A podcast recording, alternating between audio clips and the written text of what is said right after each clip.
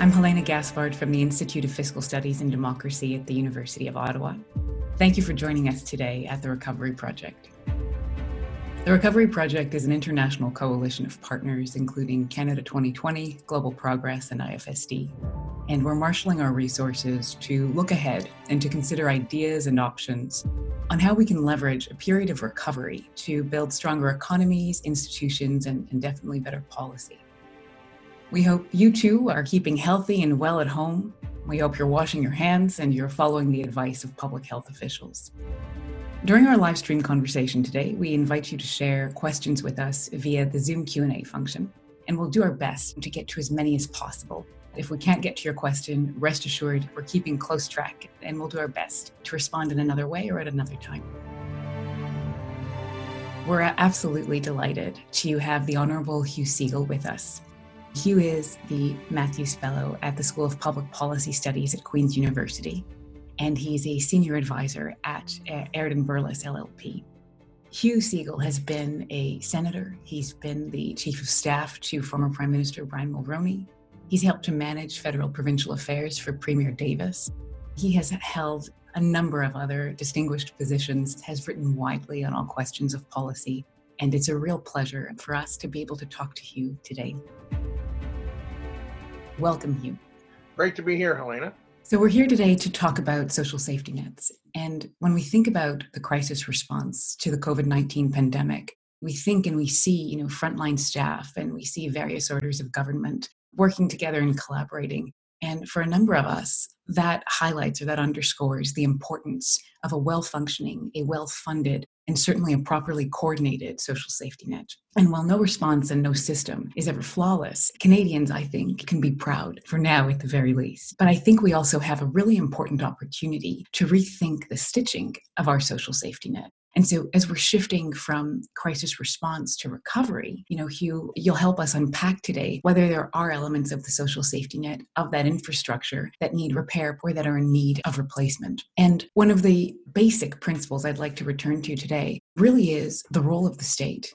And Hugh, I'd love for us to hear from you what the role of the state should be in your mind and how a state can best serve its citizens. I think, generally speaking, in a democracy, the role of the state is to be modest in its aspirations, respectful of the right of people to make their own choices in life, and then work with other parts of society to build a framework of uh, economic opportunity and social opportunity for the largest possible amount of people in the country that you're serving, and to ensure that the framework of rule of law and what we would call in Canada peace, order, and good government is uh, sustained in a constructive fashion. And in Canada, we're a mixed market economy where we have a vibrant private sector, but we also have an important crown sector, crown corporations uh, that do important work as part of our economic mix. In Canada, a peace order and good government has always meant, under the order provision, that we have a certain respect for equality of opportunity. Equality of outcome is something which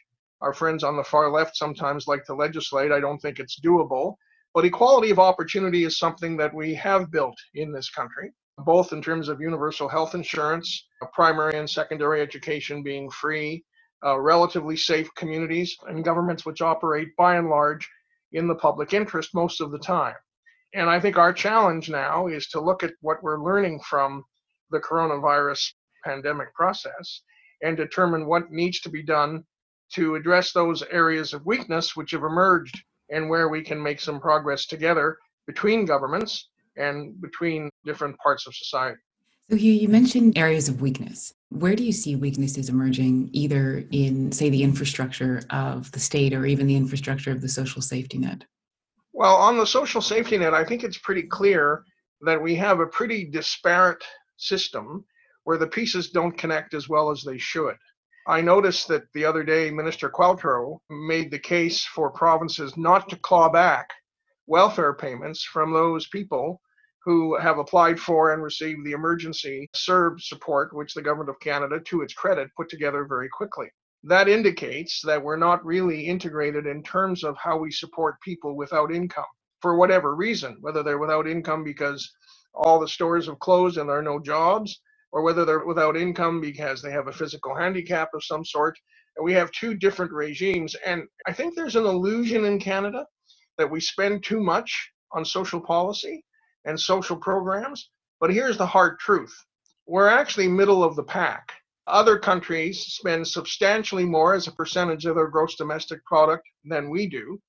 And on the issue of the management of poverty, for example, if you look at the Gini coefficient, which defines the level of inequality in our society, we are better than the United States and we are better than the United Kingdom. But there's a whole bunch of countries, Germany, France, the Netherlands, Denmark, that do substantially better than we do. The Czechs do better than we do. So we have some progress we have to make yet in terms of reducing the level of poverty. As you and I are speaking, and while the government of Canada deserves great credit for the short term measures they brought in and the child benefit which they brought in, which has reduced the level of poverty, there's still between three and four million Canadians beneath the poverty line uh, in every part of the country. The numbers amongst our First Nations brothers and sisters are third world numbers, horrific. And we know too that people who live beneath the poverty line have more difficult health circumstances. They have less better educational outcomes for their kids, and they're often susceptible to the kind of health challenges we're all working during this pandemic to try to avert for everybody. So we have a way to go. I don't think we should assume that our system is perfect. And I think we have to think about, as we look at other aspects of recovery, what we do to make the social safety net more market sensitive, more constructive, more supportive of work, and more protecting of individual freedom for the people who are recipients. I find what you're saying so compelling because I think in some ways you have the ability to bring together different camps when you're talking about the social safety net. On the one hand you're talking about supporting and helping to raise up you know the most vulnerable people in the country but in the same breath you know you're not talking about say um, an overly interventionist you know style of state welfare system. Here's the problem we have. The provincial welfare systems despite the significant hard work of the public servants who run all those programs across canada are very labor intense in terms of management and they are tied to a huge thick book of rules which the caseworkers have to sort out case by case. And by definition, they have to be judgmental about how other people are living their lives, number one. Number two, none of those welfare programs bring anybody closer than half the poverty line in their own province, less than half. And they don't really elevate people out of poverty, they keep people trapped in poverty because the rules of those welfare programs discourage work. They say if you earn a couple of hundred bucks or so more a month because you're trying to, that will get clawed back dollar for dollar, which is a level of taxation that the wealthiest people in Canada do not pay. So there are some real anomalies that we have to fix.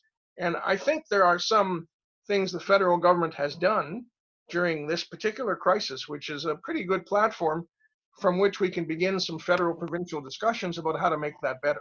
So, certainly gaps and, and, challenges in the system that are well heard and that connect both the federal and the provincial government. I think it's important now that we talk about, you know, the universal basic income, and you are absolutely an expert in the area. You've been advocating for a universal basic income for years, and especially with respect to poverty and to gaps in the current system. I'm hoping you can help us first unpack what it is you mean by universal basic income, what you mean by UBI, because I think sometimes the term or the concept is being used by different interlocutors at this juncture. Helaina, you're absolutely right. The notion that was advanced by the candidate for the Democratic Party's presidential nomination, Andrew Yang, which was for a freedom dividend where everybody would get a check for $1,000 every month. And then the tax system would tax back from the wealthier people what they didn't need because their income was high enough to do that. That's not what I'm proposing. I'm proposing what basically an extension of what we already have in Canada. We have the guaranteed income supplement for seniors, and the premise is very simple. If you're 65 years of age or older, and if for some reason you don't have at least $1,200 a month in income, the GIS tops you up to fill the gap.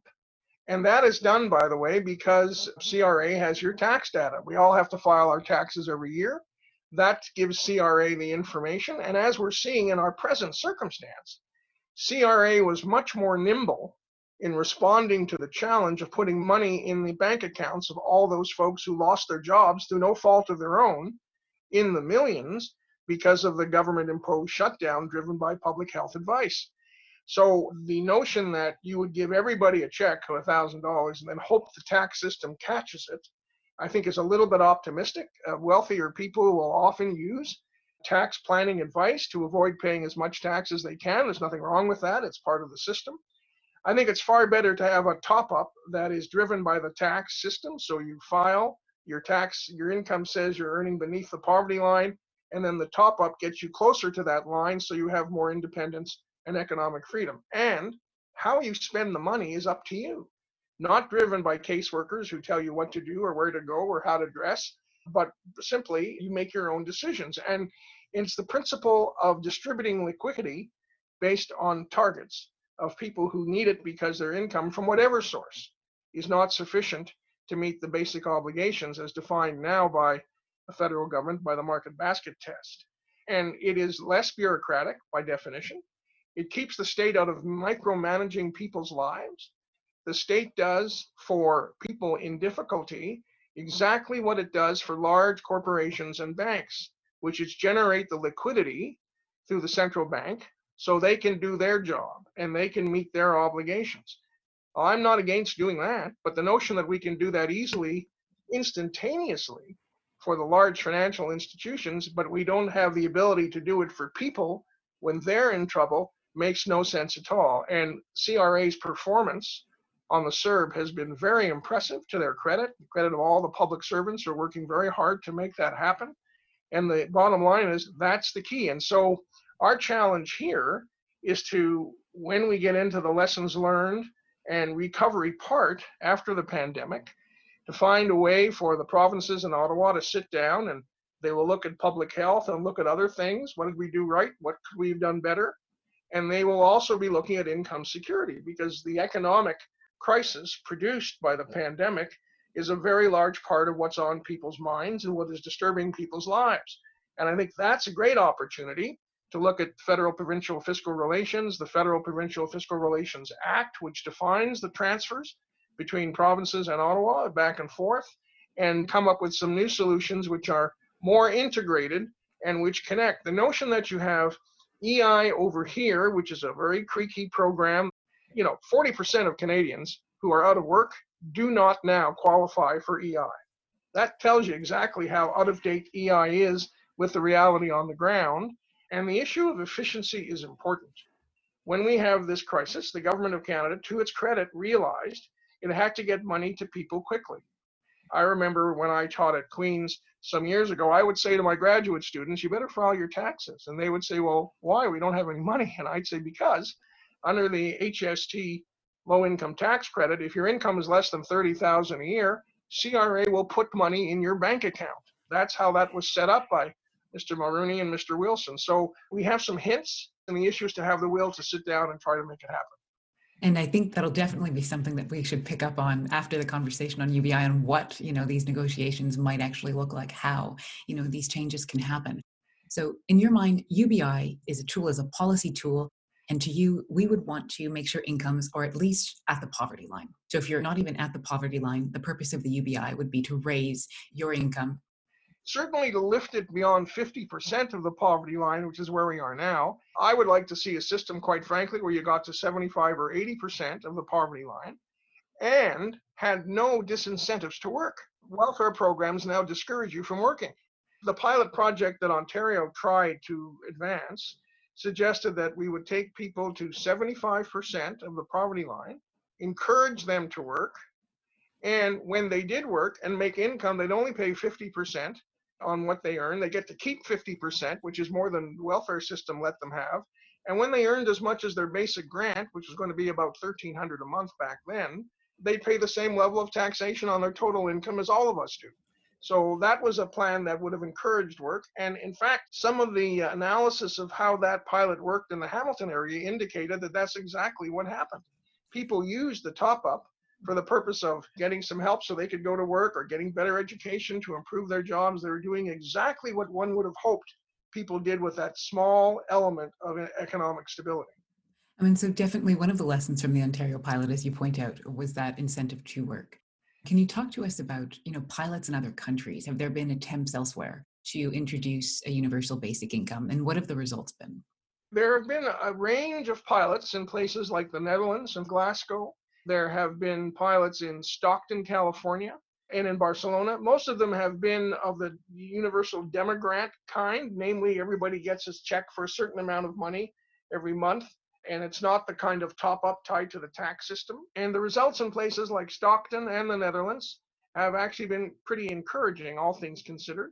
And I think what's important now is that I noticed that the Prime Minister of Spain has announced that they will be absolutely going to a basic income at the end of this pandemic because they've seen what the need for liquidity is.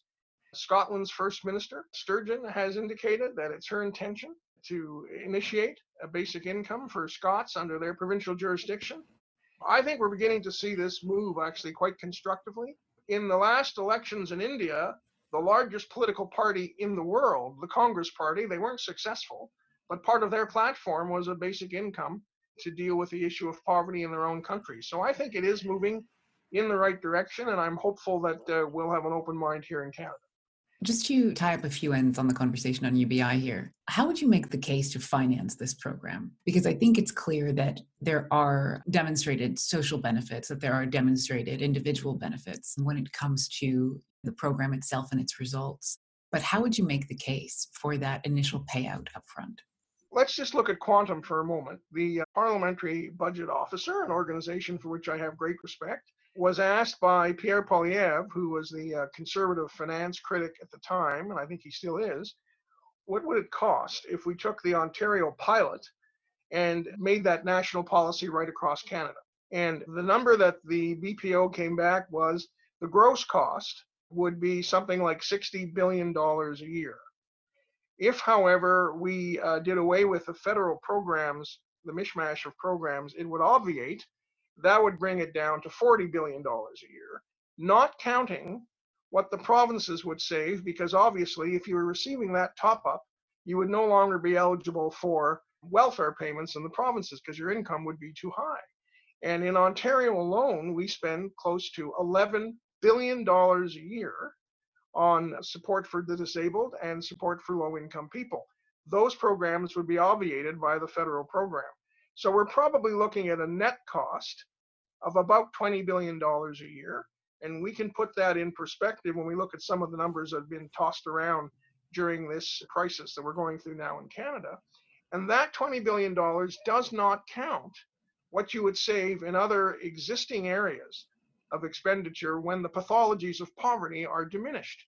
We know that the healthcare system deals with many, many people on a percentage basis who come from a low income background, and uh, more so than from other parts of the economic sphere, and that has a cost. We know that low income families have more difficulties with substance abuse. I remember when we had members of the various police forces in Vancouver and Montreal and Toronto appear before our Senate committee on urban poverty and we asked them how did poverty reflect itself in their day-to-day work? And they said well we're not actually busy on many calls to westmount or rockcliffe or many calls to point grey or rosedale. We're busy in the other parts of town because that's where the problems tend to be driven by the difficulties associated with poverty. So there are other savings which we would be making as a society and it would make our society in my judgment more productive it would increase the connection between low income people and the workplace because they'd be encouraged to work. And that, of course, would help grow the economy, something we're going to want to do to manage those deficits, which will be inherited from this particular crisis unavoidably. Mr. Segal, you're doing a great job here. We're seeing questions actually from the audience pop up here on my screen and you're actually speaking to some of them you know the questions of what would be you know the benefits or the efficiencies economic or otherwise of actually introducing a ubi and you're talking about you know the downstream effects you know alleviating a lot of downstream um, social challenges and certainly the societal and fiscal costs related to them. There are questions now popping up too about that relationship between the federal government and provinces. And I think there's an important question that we should be asking collectively, you know, just about uh, the state of the economy and, and certainly our fiscal space to make these kinds of policy changes. We all know too well, you know, the IMF forecast came out earlier this week. Things are going to contract fairly substantively, just over 6% in the case of Canada, looking at the year ahead. So, where do we find ourselves in that federal provincial mix where the federal government will have the most fiscal space to act. But as you've pointed out, provinces have accountability um, for implementation across a host of these social programs. How do you see that relationship playing out, where one's holding, say, the resources and the other is accountable for the operationalization on the ground? Let's be clear that, as we have seen throughout federal provincial negotiations in a host of areas, we have found a way to achieve a workable balance between provincial jurisdiction and federal spending power. There is uh, no reason in the world to believe that the first ministers, territorial leaders, and the prime minister could not sit down and say, okay, some of the provinces are in fiscal difficulty now simply because the collapse of the local economy, the absence of revenue, the difficulties with the energy markets in the West are having a deleterious effect on their capacity to meet their financial obligations. And they're looking to Ottawa for support, which makes perfect sense. Ottawa has done that sort of thing in the past, and there's no reason in the world that we can't do that again. That is a great context within which to have the discussion. Well, what can we rationalize in the various services that we now provide to make them more efficient? Let's be clear the Guaranteed Income Supplement, that is now a national program, began in the mid 70s as an Ontario program, which was put together during the minority government period of Mr. Davis 1975, and it was called the Guaranteed Annual Income Supplement, GAINS. And it was brought in to make sure that the 35% of seniors back then, who were mostly women, who were living in poverty, did not live in poverty anymore. And that top up reduced that level of poverty from 35% to under 5% in three years. Then that program had a bit of a contagion effect across Canada. And then the federal government brought in the guaranteed income supplement. So the notion of things moving around to be done more efficiently and effectively through respectful negotiation makes good sense. And of course, when you do that, then the transfer payments back and forth between Ottawa and the provinces can be adjusted accordingly to address some of those issues. There will be a substantial discussion about reforming equalization. Various provinces want to see that happen. That means that there'll be a discussion about the Federal Provincial Fiscal Relations Act and the formulaic relationship. That's a perfect place to have this discussion about those transfers related to social policy. Provinces run the healthcare system now, but they get transfers from Ottawa to help in that process. Provinces always say it's not enough, and that's part of the back and forth between two levels of government. So the notion that we would have a constructive discussion about making something better, making it more efficient, making it more productive for the economy strikes me as something that is intrinsic to the kind of recovery that we're going to have to all work together to help achieve. Absolutely. And so definitely leveraging and thinking about the provinces as laboratories, as, you know, potential sources of great ideas and definitely well, collaborators. As equal partners. I don't for one moment believe that the commitment of any of the premiers to social justice and economic opportunity in their own jurisdiction is any less than the commitment of the federal government. They look at it in different ways because they have different telescopes, so to speak, based on their perspective, but they're all trying to do the right thing. We're getting a few questions here about how you actually turn a crisis into an opportunity. So, thinking about the current state right now, we have, as you point out, an opportunity and opening for these negotiations, for these changes. But what are the necessary ingredients for, you know, changes to the social safety net, be it UBI or something else? What are the roles that you see for politicians, for public servants, for civil society, for media? How do we put those pieces of the puzzle together? What would be the most effective mix in your mind? The good thing about our democratic way of life in Canada is that politics is always a debate about the agenda. Various different parts of society have a view about what their priorities are. The business community will have its view, labor leaders will have their view, our First Nations brothers and sisters will have their view, and that debate about what the agenda should be is a constructive part of an open democracy and it's valuable.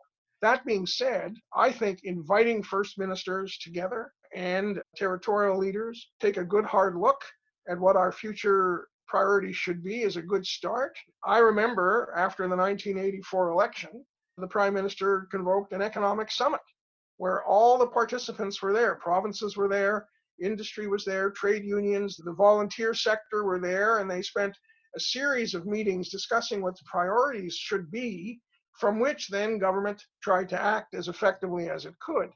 And the notion that we would make that part of the process, I think, would be a very, very constructive way forward. Because the thing about going through the pandemic, everybody is doing their part.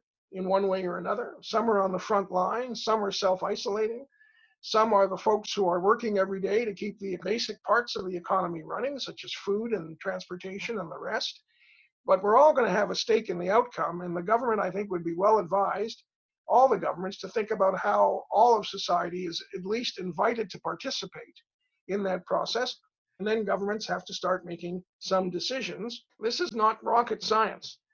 Mike Pearson did this to his credit in a minority government on health care. Healthcare started in Saskatchewan, and then it was produced as a national proposition by Mr. Pearson negotiating with the provinces. We've done this in the past, and we can do it again. So, definitely a need to set a national agenda to start to build some consensus and to make sure that a representative group of society is at the table that includes the premiers, that includes our territorial leaders, that includes different groups, certainly civil society, among many others. A lot of thinking that has to go on ahead of this. Hugh, maybe to help us start to wrap up, you talked about UBI. You mentioned some of the existing gaps in the safety net that need to be addressed. And so, if you were to make a lasting change to the safety net, what would it be? And it can't be UBI only.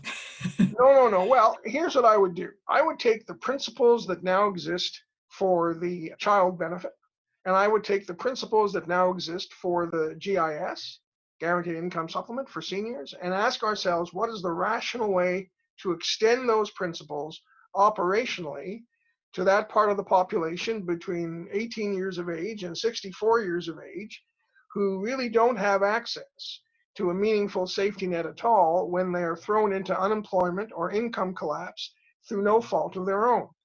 And how you do that and over what period of time is what negotiations should be about. But that would be the one significant step that would say a, we really do take equality of opportunity seriously in this country.